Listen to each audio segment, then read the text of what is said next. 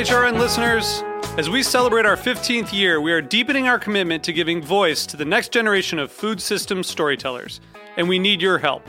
Our internship and fellowship programs help activate new possibilities for underrepresented and underestimated young people through experiential journalism, audio engineering, and production training. Through these unique programs, HRN helps food equity stewards build essential workforce readiness skills that expand their potential and foster economic mobility. Please consider supporting these critical programs. And with a minimum donation, you can be entered to win a dinner for two at an amazing restaurant in one of eight cities and tickets to a concert at a great venue in one of those cities.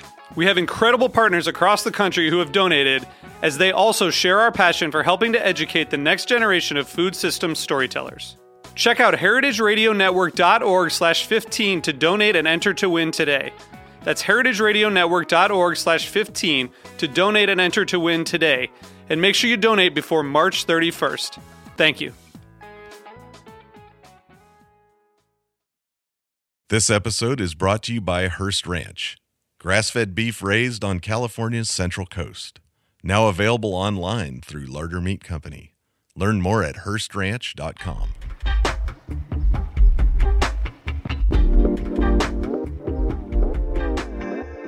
This is meant to be eaten on Heritage Radio Network.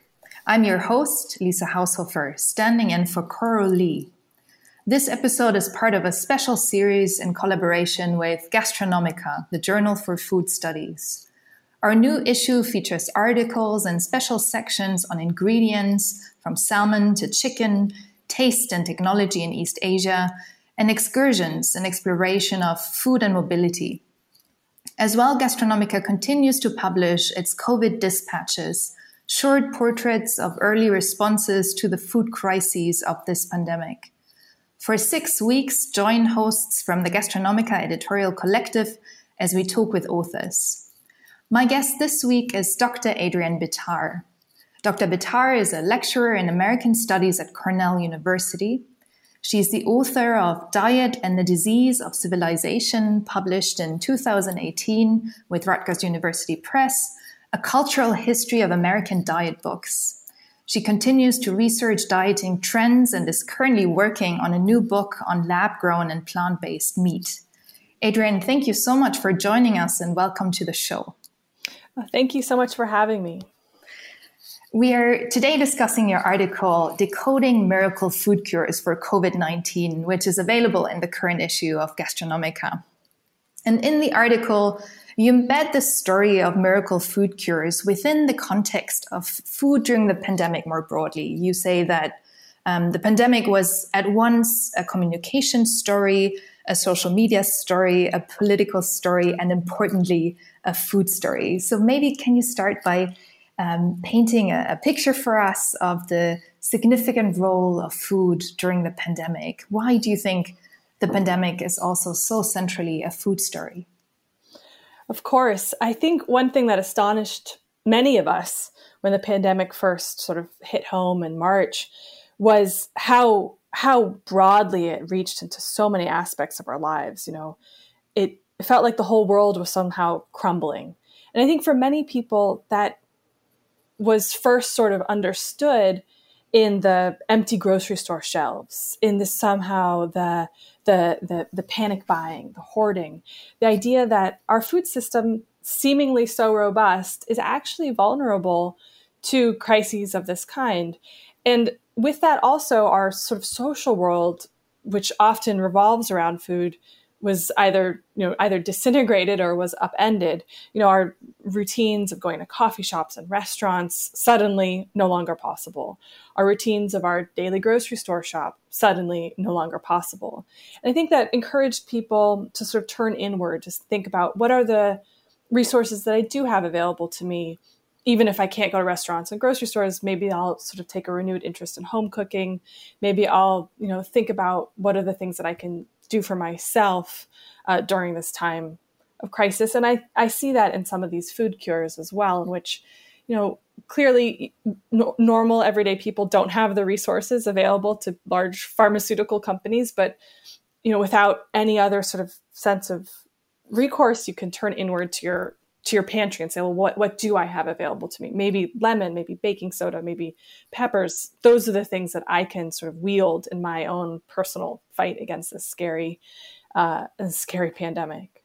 Yeah, one of the things that really struck me about the article was uh, just the sheer quantity of miracle food cures that that you mentioned um, that propped up. So from boiled garlic water, rasam curry, fresh mango, papaya, durian, um, the alkaline foods that you just mentioned, um, all the way to the the uh, infamous egg spit cure, which I'd, I'd be very curious to hear more about, and and you know, you mentioned that even the president of the United States at one point recommended drinking household disinfectants. Um, so you, you really paint this vivid picture of us of an alternate, alternative universe of, of food cures that parallels in some way this medical universe of pharmaceutical treatments and vaccines. So can you tell us a little bit about how you came across um, these colorful miracle cures? Where and how did they circulate, and how did they pique your interest? I mean, that's an excellent question because it was actually fairly difficult to find fake news.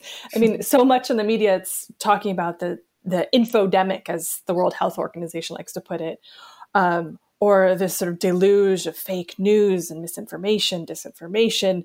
But actually, if you try to find as a historian I, I wanted to find the primary sources. I didn't want to just see fact checks or debunking articles. I wanted to actually find the sources. And it was it was surprisingly fairly difficult um, not only because many of these uh, bogus cures are flagged by social media sites like Facebook and Twitter as misinformation, rightly so, but also because they're sort of in these odd corners of the internet that most of us you know, unless we're in that world, we don't really have access to. So I first tried to, um, I mean, I first identified a few, few popular ones. And then by going down these social media rabbit holes, I was able to sort of find or discover the lesser known ones like the, the garlic water or the curry or the durian or uh, there's others I didn't mention in the article like grapefruit and um, different forms of uh, using also household drugs and and and cleaning supplies, which you know, tends to be pretty dangerous. Um, but it was actually fairly difficult to find. And one of the things I had to do was just look on public posts on Facebook, um, coming from uh, uh, profiles based in other countries. Uh, I found it to be particularly rich and diverse source of miracle cures coming out of Nigerian Facebook pages. Hmm. Um, that was very interesting to see. But then also you could see that they were circulating in, in across across Africa, across um, across South, Southeast Asia, primarily the, the places that I found them the, to be the most sort of popular. But they also I also found uh, cures that were definitely circulating in the United States and and Europe as well. Um, that that and there was a there was quite a bit of, of commonality between these between these two sort of rich sources of information. Hmm. Yeah, and I mean, one of the things you you don't do is you you, you resist. I think the temptation to just sort of dismiss them and, and simply laugh about them, which I think many of us, you know, did when we came across them. But you go deeper than that, and you invite us to ask, what is it that makes these cures uh, so numerous, so unstoppable? Why do they crop up in such impressive numbers? And in the article, you hone in on, on two food miracle cures in particular that you use to make your case. Um, and the first of these is the Israeli secret lemon baking soda tea cure. I hope I'm saying that right. Um, so, can you maybe start by uh, describing this cure for us? So, how does it work?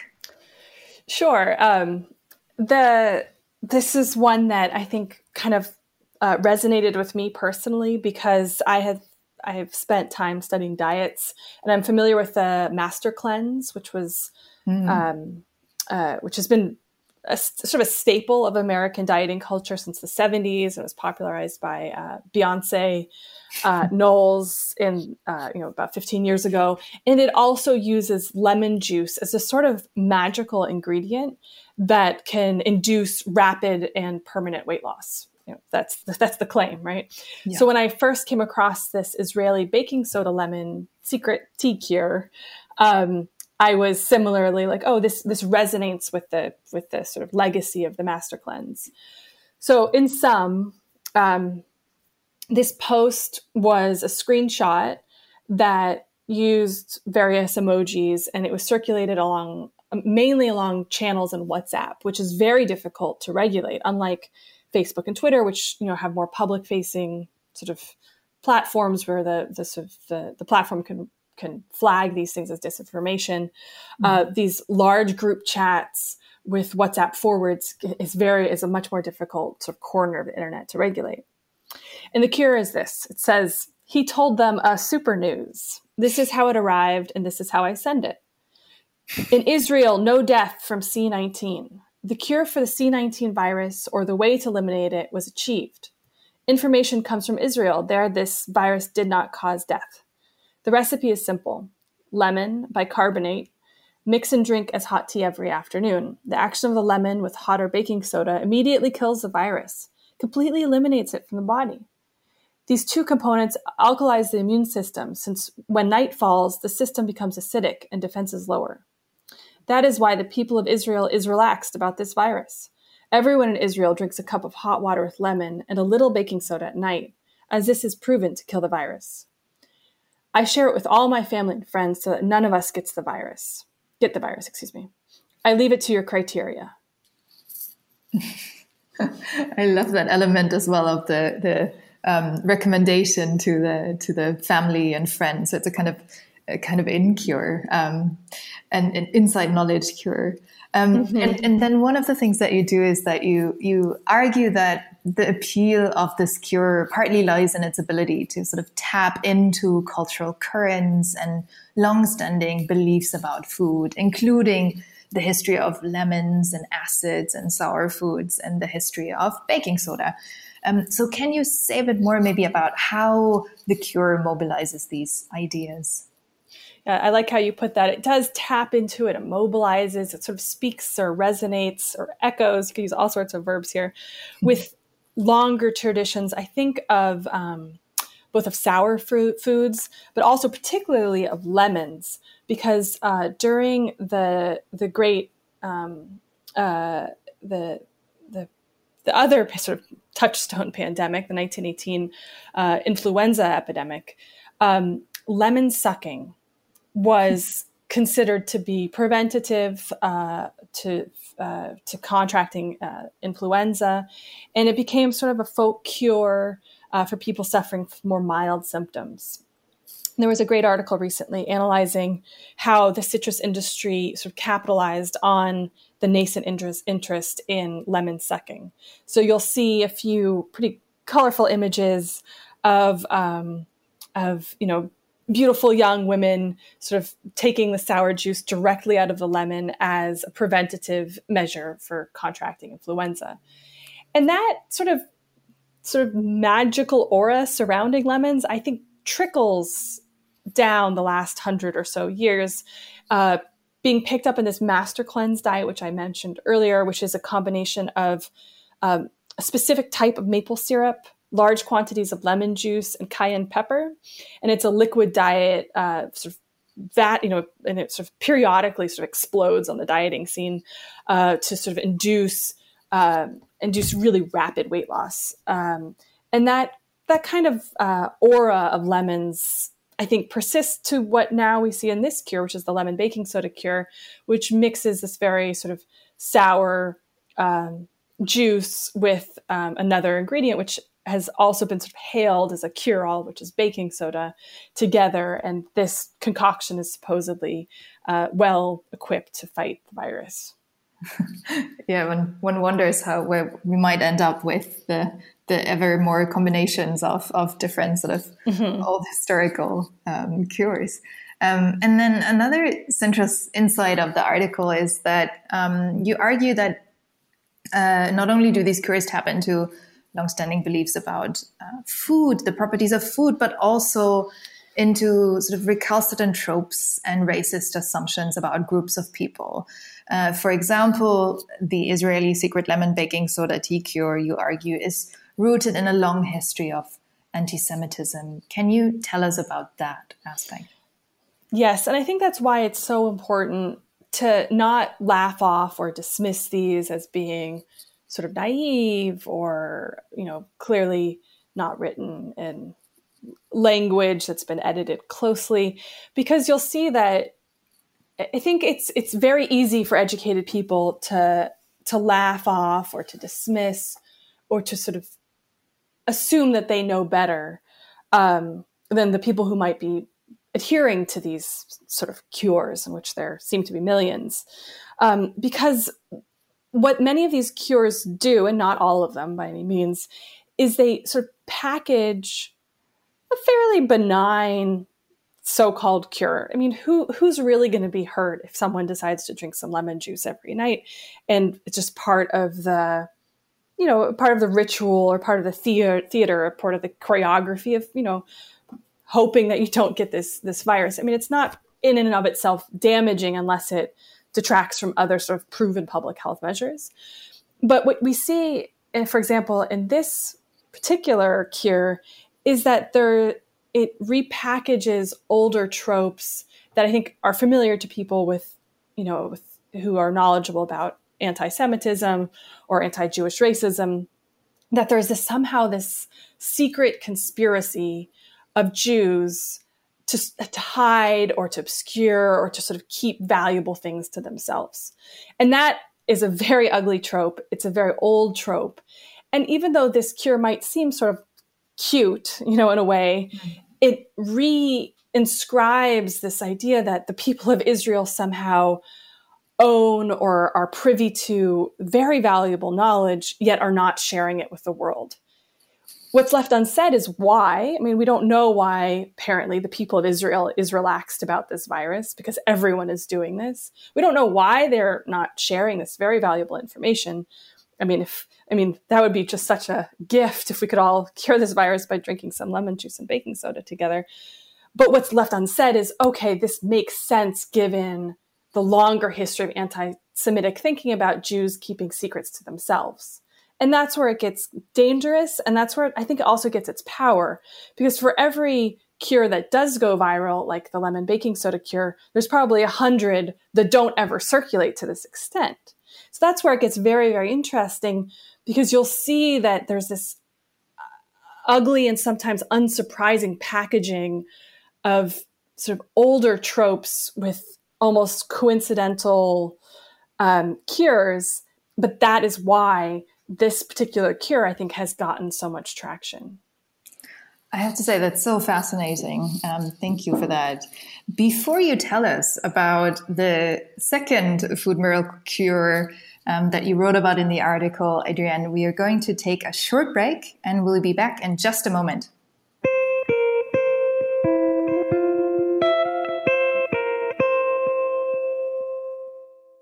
This episode is brought to you by Hearst Ranch.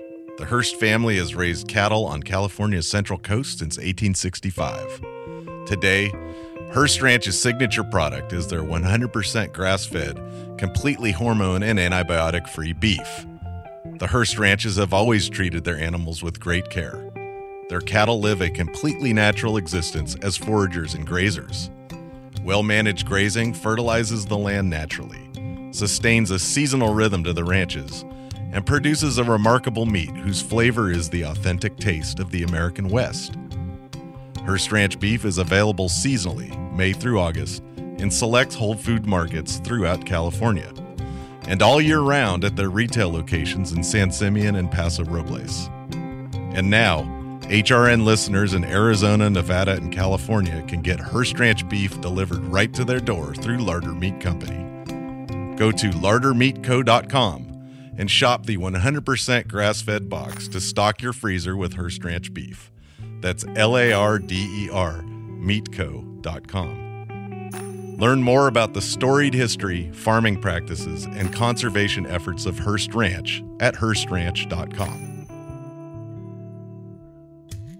And we are back. This is Meant to be Eaten with Lisa Haushofer talking with Adrienne Bitar about her article Decoding Miracle Food Cures for COVID 19, available in the current issue of Gastronomica, the Journal for Food Studies. Adrienne, you focus on two food miracle cures in particular to make your argument in the article. And the second miracle food cure that you tell us about is the Yoruba Nigerian hot pepper stew. Can you tell us what this uh, miracle food cure consists of exactly? How is how is it supposedly effective against COVID? Sure. Um, so, unlike the baking soda lemon tea cure, which is I am not sure where it came from, I'm fairly confident it did not come from Israel. Uh, the Yoruba Nigerian hot pepper stew cure um, is attributed to a specific individual. Um, and there's a sort of letter that he wrote that was circulated on WhatsApp, that was circulated on Twitter, that was circulated on Facebook, and that was also sort of reinterpreted on a, on YouTube uh, YouTube videos. Um, I'll read a, just a few sentences from it. Um, mm. It says, um, it says, cure and prevention. The title is Cure for Coronavirus. The black man's nature is anti coronavirus already, especially those that have taken meals or soups rich in pepper over time. Coronavirus can be seen as pepper deficient syndrome, and like we know, the whites and maybe Asians know how to give big, big names to minor illnesses. The easiest cure for coronavirus is a nice meal or soup rich in pepper, e.g., pepper soup, Yoruba stew, etc., which Africans are mostly used to already, i.e., Give a patient suffering from coronavirus hot meals rich in pepper, and in less than 24 hours, he or she will be fine. Please do not take this lightly. Stick to this and you are covered. Yours faithfully, and it's signed. so the concept here is that um, you know it's, it, it speaks to a lot of different sort of very sort of tricky politics um, about race and about the pandemic. Um, the concept here is that people who have already ingested large quantities of these peppers over time, particularly in the form of this particular stew, are somehow uh, immunized against coronavirus. Um, and the person that is responsible for this cure, um, he seems to have a sort of stake in the matter because he has a sort of web presence, he has a Facebook presence, and he does sell blockchain. He does he has his own sort of cryptocurrency. So there is a more sort of clear follow the money trail. But why there would be an incentive to spread this kind of rumor, to spread this kind of uh, you know miracle cure, um, but it also speaks to sort of longer history of understanding the powers of pepper, which actually sort of inflict this small pain on the palate. Um, and um, the the concept here is that you know some people are more uh, are you know some have stronger constitutions that are more able to withstand and enjoy uh, these these flavors, these peppery flavors. Mm, it's fascinating.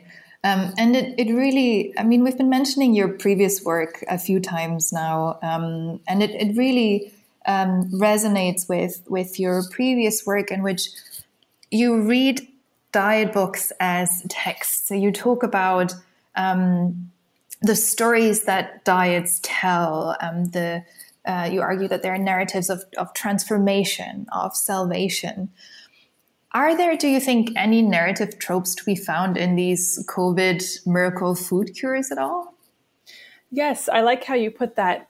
Yes, I think one of the sort of sensitivities I picked up reading all these diet books is to understand them as stories mm-hmm. and stories that people really believe in and then also ascribe to and live by.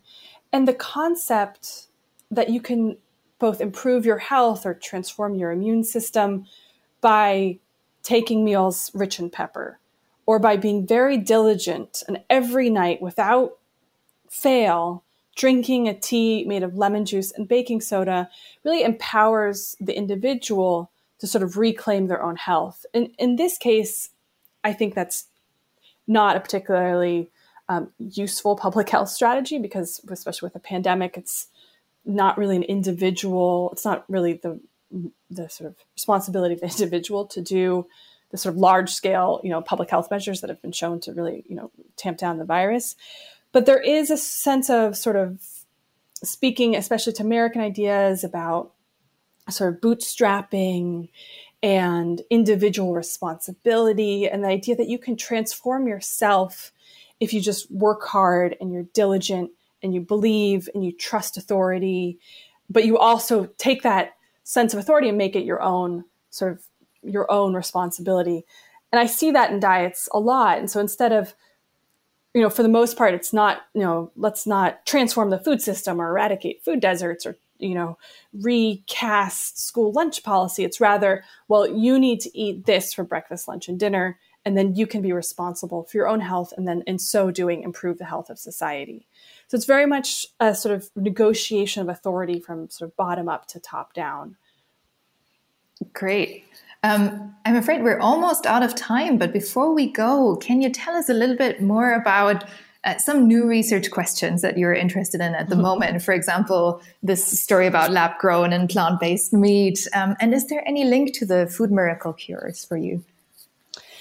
You know, I think there's a sense of optimism um, that it might sort of translate from these miracle cures to my current work with um, uh, meat substitutes that you know if you just it, it, can be kind of naive in some sense, um, but there's this sort of technological utopianism or technological optimism that I see in the plant-based and lab-grown meat, which is that just you know with human ingenuity and enough R and D dollars, um, we can really transform the food system from and not necessarily have to worry about issues like consumer acceptance or um, other sort of unexpected consequences that might arise from from growing meat um, based on you know just the harvesting of animal cells and not in animals themselves. So I see a sense of optimism um, in both cases. Um, the politics of, of it, of course, are very different, but my current research looks at sort of a cultural history and then also analysis of uh, of uh, lab grown and plant based meat, which, as you know, as I'm sure you know listeners will know, has really taken off in the pandemic. I mean, McDonald's just made the big announcement that they're going to introduce the McPlant to their outlets, um, and I think I do see you know real change on the horizon surrounding um, our meat consumption. Well, that sounds fascinating. I can't wait to to read about that. Um, Adrienne, thank you so much for joining us today. Um, it's been a pleasure to talk to you, and listeners can read the full article in Gastronomica, the Journal for Food Studies, volume 20.4, which was published this month, November 2020. For more details, please visit gastronomica.org. Meant to be Eaten is powered by Simplecast. Thanks for listening to Heritage Radio Network, food radio supported by you. For our freshest content and to learn more about our 10 year anniversary celebration happening all year long, subscribe to our newsletter. Enter your email at the bottom of our website, heritageradionetwork.org. Connect with us on Instagram and Twitter at heritage underscore radio. You can also find us at facebook.com slash heritage radio network. Heritage Radio Network is a nonprofit organization driving conversations to make the world a better, fairer, more delicious place. And we couldn't do it without support from listeners like you. Want to be part of the food world's most innovative community? Subscribe to the shows you like, tell your friends, and please join the HRN family by becoming a member. Just click on the beating heart at the top right of our homepage. Thanks for listening.